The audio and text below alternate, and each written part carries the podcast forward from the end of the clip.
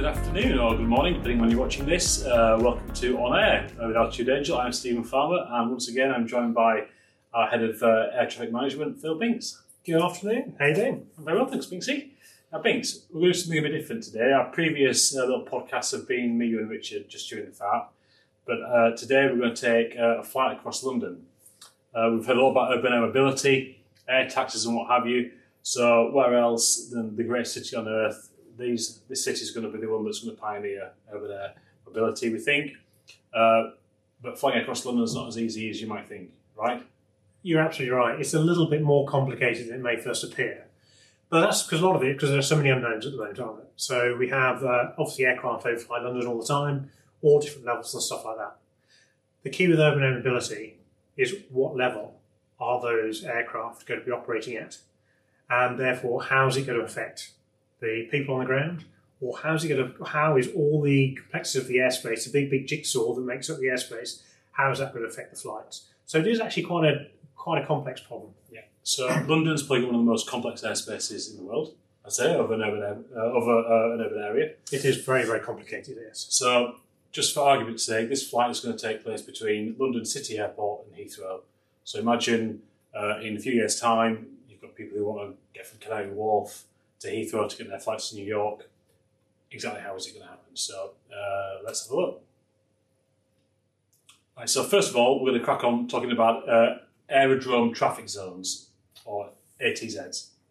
Absolutely. Again, so this happens around a number of airports. There are a number of airports around London, which have, and they need to be licensed airports. They have this their own effectively airspace where you need to inform that airfield or airport before you enter that airspace. So, these guys will have their own uh, ATCs. Correct. They have uh, a form of air traffic management. Yeah. Yeah, yeah to, to manage that airfield, to manage the aircraft coming in, um, to landing, to getting airborne, or even aircraft that wish to transit their zones. Okay. Okay, so now within the London CTR, Yep. I'm still with you. We have, I think we've got Denham Airspace, Northolt. There's the Battersea Heliport. Yep. Uh, obviously London City Airport Yeah. and Fair Oaks. Fairoaks, Yeah. So all these are sort of we've got four or five airports there within the London CTR. Within the London CTR, we're talking about which is going to affect this flight. We have those four airfields, which we need to think about very, very carefully about how we transit through those airspaces. So to be clear, to fly between two airports, we've got to inform four. Potentially. Right. So the reason why it's potentially, remember, we don't actually know what route these these uh, UAMs are going to take. These urban air mobilities, air taxis, you don't know which route they're going to take. So we need to think about it. Now, are we going to have one fixed route from A to B? Or are we going to be going around different parts of London and therefore other airspace restrictions come into play? And this could be down to the amount of man traffic that's around. You know, what is the landing runway that Heathrow are using? What is the approach that London City are making? What are you know, Battersea Heliport? What are they doing? So we may need to move that route around. So therefore, depending on the route that's chosen by the air taxi, will depend on which other airfields or airports we need to inform. Okay. So then we have also areas of increased risk. Yeah. So uh, um, one of the key areas around London, and like a lot of cities, they have helicopters coming in and out. So around London, we have heli routes. Now, heli routes are what we call where aircraft follow fixed routes, and it's visual flight rules. So visual flight rules is that somebody's sitting on the aircraft and they keep separated from everything else by looking out of the window to see what's around, and they follow these routes uh, through London's airspace. Now, the the heli routes to the west of the city, sort of coming in from, I guess this would be Denham. Yeah. Um, they tend to the, the, the yellow ones on the uh, drone safety map, the yellow uh, maps uh, marks. Sorry, they then tend to fly in, or they they get into. I don't know, they actually enter London, but they end up flying over the Thames. So There are a lot that fly over the Thames, and that's all down to safety reasons. And there's a thing called glide clear.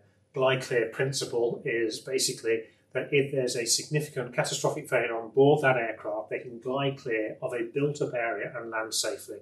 And of course, ultimately, the Thames, although there are a lot of boats that use the Thames, potentially the Thames is a great landing area for people to Yeah. ditch an aircraft if it was if that was to happen. But obviously, it very very rarely would that happen. Okay. So we've got the heli routes.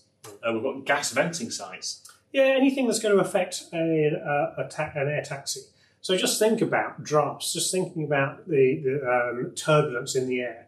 Is that going to be a hot air blast of air that's coming up? They, we don't know how that's going to actually affect the air taxi. So it's a hazard marked on the map. We need to be cognizant of it. It may or may not affect, but we need to be aware of it. We've also got, uh, again, minor airports such as Brooklands. Yeah, Brooklands again, um, very very small airfield. As we know, it's a museum at the moment. There's a, um, an aircraft museum, but there's also a motor museum. But they do have land-ins, so you'll get these old historic aircraft come in and land. Again, we just need to be aware of those aircraft coming in. The majority of time, they may be speaking to Heathrow, or they'll be speaking to somebody, or they'll have a, set up a special VFR corridor in and out of that airfield. But as an air taxi, you need to be aware of what is going on around you. Also across the city, we've got restricted areas. So what's restricted? Yeah, so this is this is um, this is where things get very very complicated. So we have there are a number of areas where the activity on the ground is a high risk or high security very very important, um, and therefore the security services need to get involved. So there'll be things around this Hyde Park, which is I believe Romeo one five seven. So that is protecting the embassies, royal uh, residents to make sure there's nothing untoward going on in that airspace. So, in order to access that airspace, you must get approval from the security service to do that. There are also restrictions around other areas like the Isle of Dogs and the financial area, uh, the City of London. Again, they are um, areas of significant interest where, uh, for whatever reason, there's restriction on unmanned vehicles entering that airspace. Well, and not, you have to not just unmanned vehicles, um, uh, any air vehicle, full stop. Correct. You, Yeah. you need to get approval before you can enter that Yeah. airspace. So it's again, you need to ask for permission to access it. Obviously, those people don't want to control that air. That's this is the difference. They don't want to control the vehicles going through there, but they need to know about the vehicles going through there. So this is again, it's another entity that needs to be informed. So it's already quite complicated. It, it, it builds up, doesn't It it? does. Just okay. So who else? Who else is going to be concerned about who's flying over where? Well, the interesting one is is the London Port Authority. Now that does doesn't stop at the Thames barrier there. They are they are interested in anything any activity that takes place on the Thames, but they've also expressed an interest in what takes place over the Thames. Now again, they don't manage that airspace. They have no authority of managing the airspace, but they are there protecting people or, our vehicles using the river. So again, it's quite interesting. We're going to use the river as a corridor or fly, operate above the river as a corridor, London Port, Port Authority have expressed an interest in what is the activity that's taking place. So as it stands, we don't need their permission, but in the future we may well do. This is it. We just don't know. So a lot of this is because we don't really understand how urban air vehicles are going to be managed or utilised. Um, we need to think about who are the authorities that may need to know. They might not need to give approval, but they would like to know about the activity taking place. Okay. Transport for London.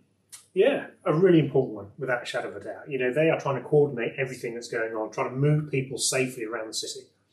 They all take an interest in, in um, air taxes and what is going on. They have said air taxes, there's going to be hundreds of them. Are they going to start replacing bus services and stuff like that? Are they going to be aligned to bus services? Are people going to be using this kind of thing as an alternative perhaps to a, taxi service? Well, we're hoping they are. But Yeah. are they going to become for not just for business use? Are they going to become everyday use? Well, if that's the case, Transport for London really needs to think about actually where where can these things land, get airborne, and, and how are they going to act with everything else? How are they going to um, interact with everything else that's going on in and around London? Okay. So we've got our air taxi from the Isle of um, uh, from London City Airport. Yep. We've managed to navigate all the different airspace across London. We've not gone over Buckingham Palace because that would be a big no-no. We've placed up to the river. We're on our way now to Heathrow. So how are we going to land at Heathrow?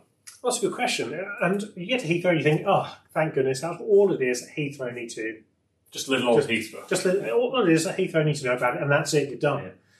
But again, we don't know how these things are going to be managed. I think these are going to be managed by exception rather than physical air traffic control doing as we see today with commercial airlines coming in and out, talking to a pilot on board, bringing them in, giving them a clearance to land, giving them a clearance to get airborne. I don't think that's going to happen. That is well, we, that is not scalable. That's the whole point of, of, of UTM in a way that um, we can't be having permissioning for every. Imagine if every taxi delivering to um, Heathrow had to have permission. Well, effectively, it could be permissioning, permissioning, but it's not going to be done verbally because, as you said, it's not Yeah. scalable. So there has to be an automated solution, i.e., UTM. This is where UTM comes in, isn't it? Yeah. We're managing this traffic. But the thing is, air traffic control need to know about what is going on in the airspace. But this is going to be controlled by exception. So they won't actually do, yes, clear, air taxi one, clear to land, air taxi two, clear to land, air taxi three, clear takeoff. You know, they, they won't want to do that. As you say, there aren't enough air traffic controls in the world to do this. So if an air taxi is happening as expected, is behaving as expected, why do air traffic control need to know about it? Because the procedure itself is designed to make sure it deconflicts with the commercial aircraft. So air traffic control probably only need to know about this as of when these aircraft are no longer behaving as expected. Because then this generates a safety risk and therefore something needs to be done. So that's one entity, air traffic control. Okay? Yeah. But then there are other entities that are going on. So all of a sudden you've got these things flying around.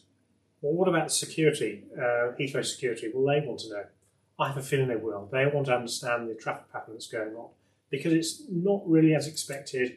There could be other unmanned vehicles, which, and they need to know what vehicles they know about, but probably more importantly, what are the rogue ones? Yeah, what are rogue ones? Are.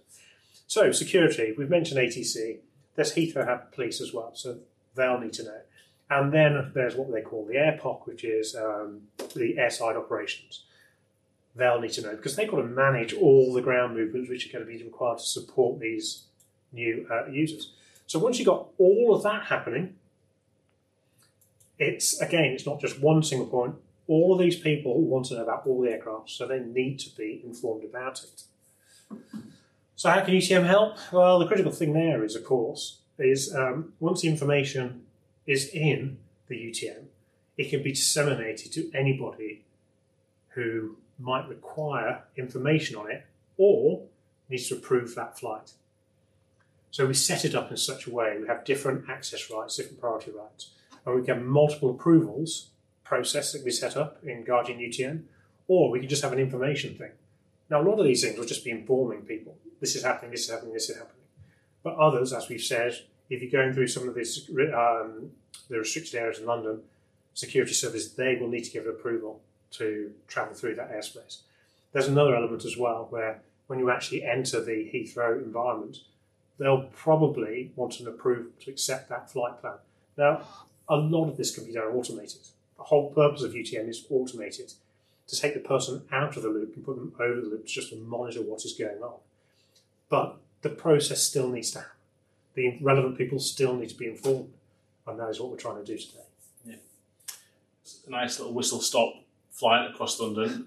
yeah, from London City to Heathrow. It's obvious that the airspace across a city like London and New York and anywhere else that's going to want urban mobility is not as simple as just getting these flying taxis in the sky and, and just flying from A to B. There's a lot of airspace restrictions, uh, permissioning, scalability that all needs to be considered uh, in both sort of well across all airspace.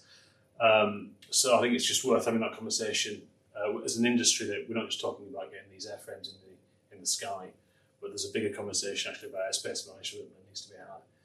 So thank you for that. I hope that was useful. Uh, I hope you enjoyed that. Obviously, to anyone uh, listening to this podcast, it probably would have been. Um, well, I hope it was informative, but uh, you should really try to check us out on YouTube, where you can uh, you can see the uh, all the images on the screen. So thank you for your time. Uh, that was another on air with Altitude Angel. Thanks, Ian. Thank you. Cheers. Thank you very much.